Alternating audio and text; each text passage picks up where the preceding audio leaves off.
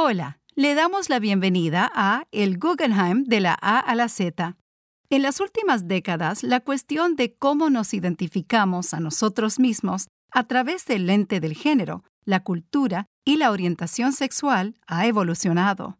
Se han difuminado los límites, se han cuestionado las diferenciaciones y se han explorado alternativas.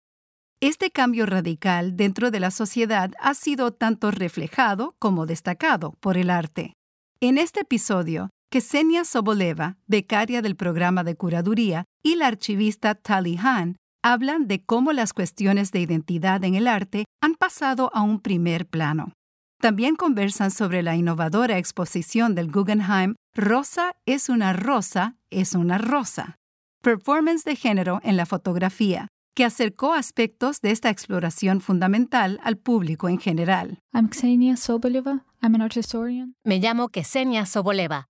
Soy historiadora del arte especializada en arte queer, con un enfoque en la cultura visual lesbiana, y soy becaria del programa de curaduría Vilcheck en el Guggenheim.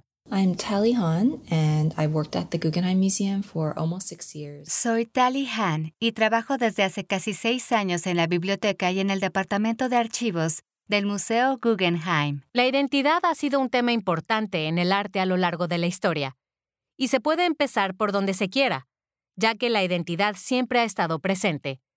Pero la identidad ha pasado a explorarse como una construcción social, como la construcción que es y esto se ha hecho principalmente a través de la fotografía. Pero fue en la década de 1980 cuando los artistas empezaron a plantearse que el propio concepto de mujer era una construcción e incorporaron todas esas otras categorías de identidad, como el género, la raza y la clase, y presionaron a la estructura establecida por el feminismo para que reflexionase sobre todas esas identidades adicionales y sobre el hecho de que existían estructuras de poder y estereotipos inherentes en el arte y la representación. En relación con el Guggenheim, creo que este es un punto que merece ser mencionado. En 1997, Jennifer Blessing fue la curadora de una exposición con el título Rosa es una rosa, es una rosa, que procede de un poema de Gertrude Stein, y toda la exposición exploraba el género desde la perspectiva de la fotografía. Y el Guggenheim fue una de las primeras instituciones que organizó una gran exposición institucional sobre este tema. Y aquella exposición se ha convertido en todo un referente. Esto fue en el 97, justo cuando el tema estaba empezando a cobrar notoriedad. Una pregunta interesante es, ¿por qué el medio fotográfico es tan adecuado para explorar la identidad? Y creo que es precisamente porque tiene esta tendencia, una tendencia muy engañosa, a funcionar como documento. Mientras que técnicas como la pintura y la escultura son más evidentemente artificiales, la fotografía engañosamente se presenta como prueba de lo real, cuando la verdad es que también está construida. Existe este concepto de que si algo está fotografiado, es una prueba de algo, mientras que la pintura la percibo más como un producto, pero pienso que la fotografía puede ser ambas cosas. Y estoy hablando desde la perspectiva de la archivística, en cuanto a lo que la gente piensa cuando descubre una fotografía en los archivos y cómo esas cosas pueden acomodarse para encajar en una determinada narrativa. Así que, se trata de darle la vuelta a eso por completo. Rosa es una rosa es una rosa se centraba en la performatividad del género. Y los artistas son muy conscientes de esto. Es decir, no me refiero a que los artistas piensen que la fotografía es una prueba de lo real. No, son muy conscientes de su carácter constructivo, que es la razón por la cual su interacción ofrece un juego tan interesante, ¿cierto?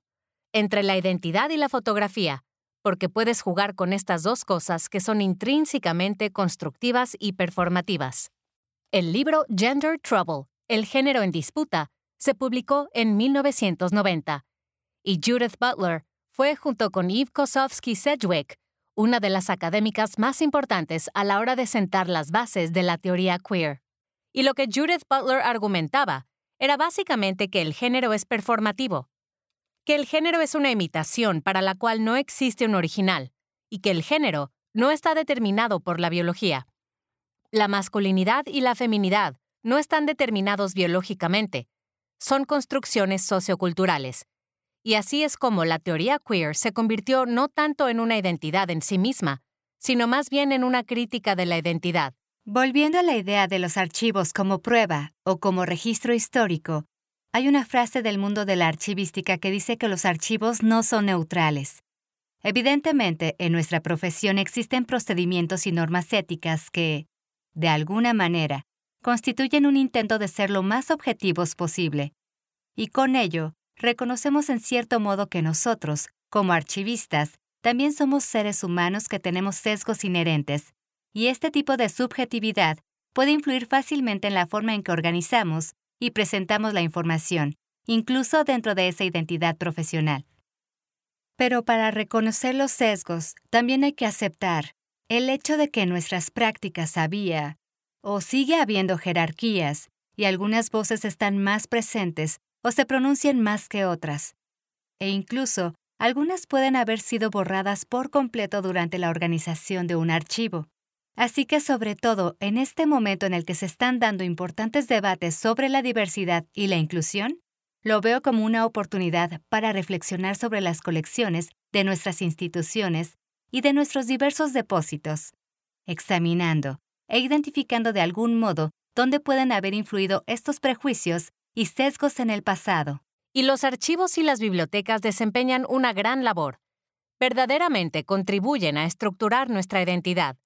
Cuando se quiere hablar de la identidad queer de un artista, especialmente si se trata, por ejemplo, de un artista cuya obra es abstracta, hay que pensar en registros de identidad abstractos. En el caso de Catherine Opie, por ejemplo, si no existiera información en los archivos sobre su vida, podríamos decir muchas cosas basándonos únicamente en su obra porque en ella trata de crear un retrato íntimo de su comunidad, su comunidad queer. Mientras que en la obra de alguien como por ejemplo Agnes Martin, a la que el Guggenheim dedicó una gran exposición y que era lesbiana, esto no se deducía fácilmente de su trabajo. Es pintura abstracta. No corresponde a los archivistas analizar la colección. Se nos enseña a tener un punto de vista objetivo y a tratar de normalizar las cosas. Por ejemplo, encajándolas en un determinado marco descriptivo. ¿Cuál es nuestra función como archivistas? ¿Cómo debemos posicionarnos? Y por supuesto, ¿cómo evitamos que nuestra identidad como archivistas se borre de los archivos? Y también, ¿cuáles son nuestras responsabilidades y objetivos cuando tratamos de describir la vida de una persona o las colecciones en las que estemos trabajando? Corresponde tanto a los investigadores como a los archivistas saber qué hace falta e identificarlo. ¿Y qué es aquello que buscas entre líneas?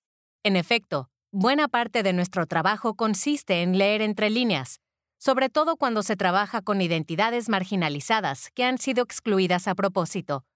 Porque cuando existe un archivo muy coherente de alguien, probablemente se trata de una persona con privilegios, porque pensar que tu trabajo es digno de ser archivado o que dispones de los recursos, o que una institución como el Guggenheim quiere tu archivo, es un síntoma de privilegio.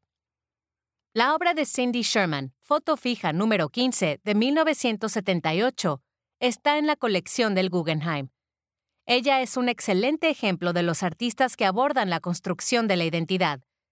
Creo que fueron 69 fotografías en blanco y negro, en las que se apropia del cine popular, sobre todo películas de serie B o de bajo presupuesto de los años 50 y 60.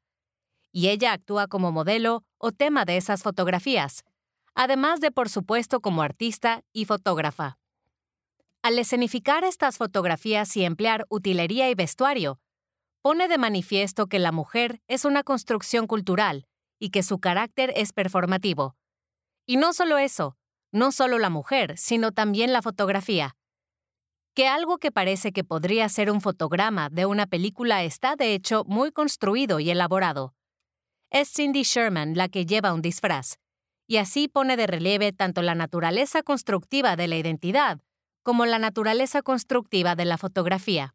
Iba a decir que mientras conversábamos, me vino a la memoria la obra de Adrian Piper sobre el sentimiento de empoderamiento a partir de la narrativa.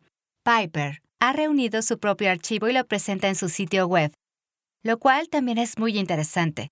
la forma en que retrata su identidad y la política de identidad que ha experimentado en relación con su raza, su género y los estereotipos asociados a eso.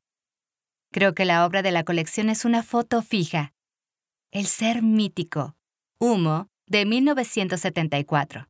Sí, El ser mítico es una obra de performance.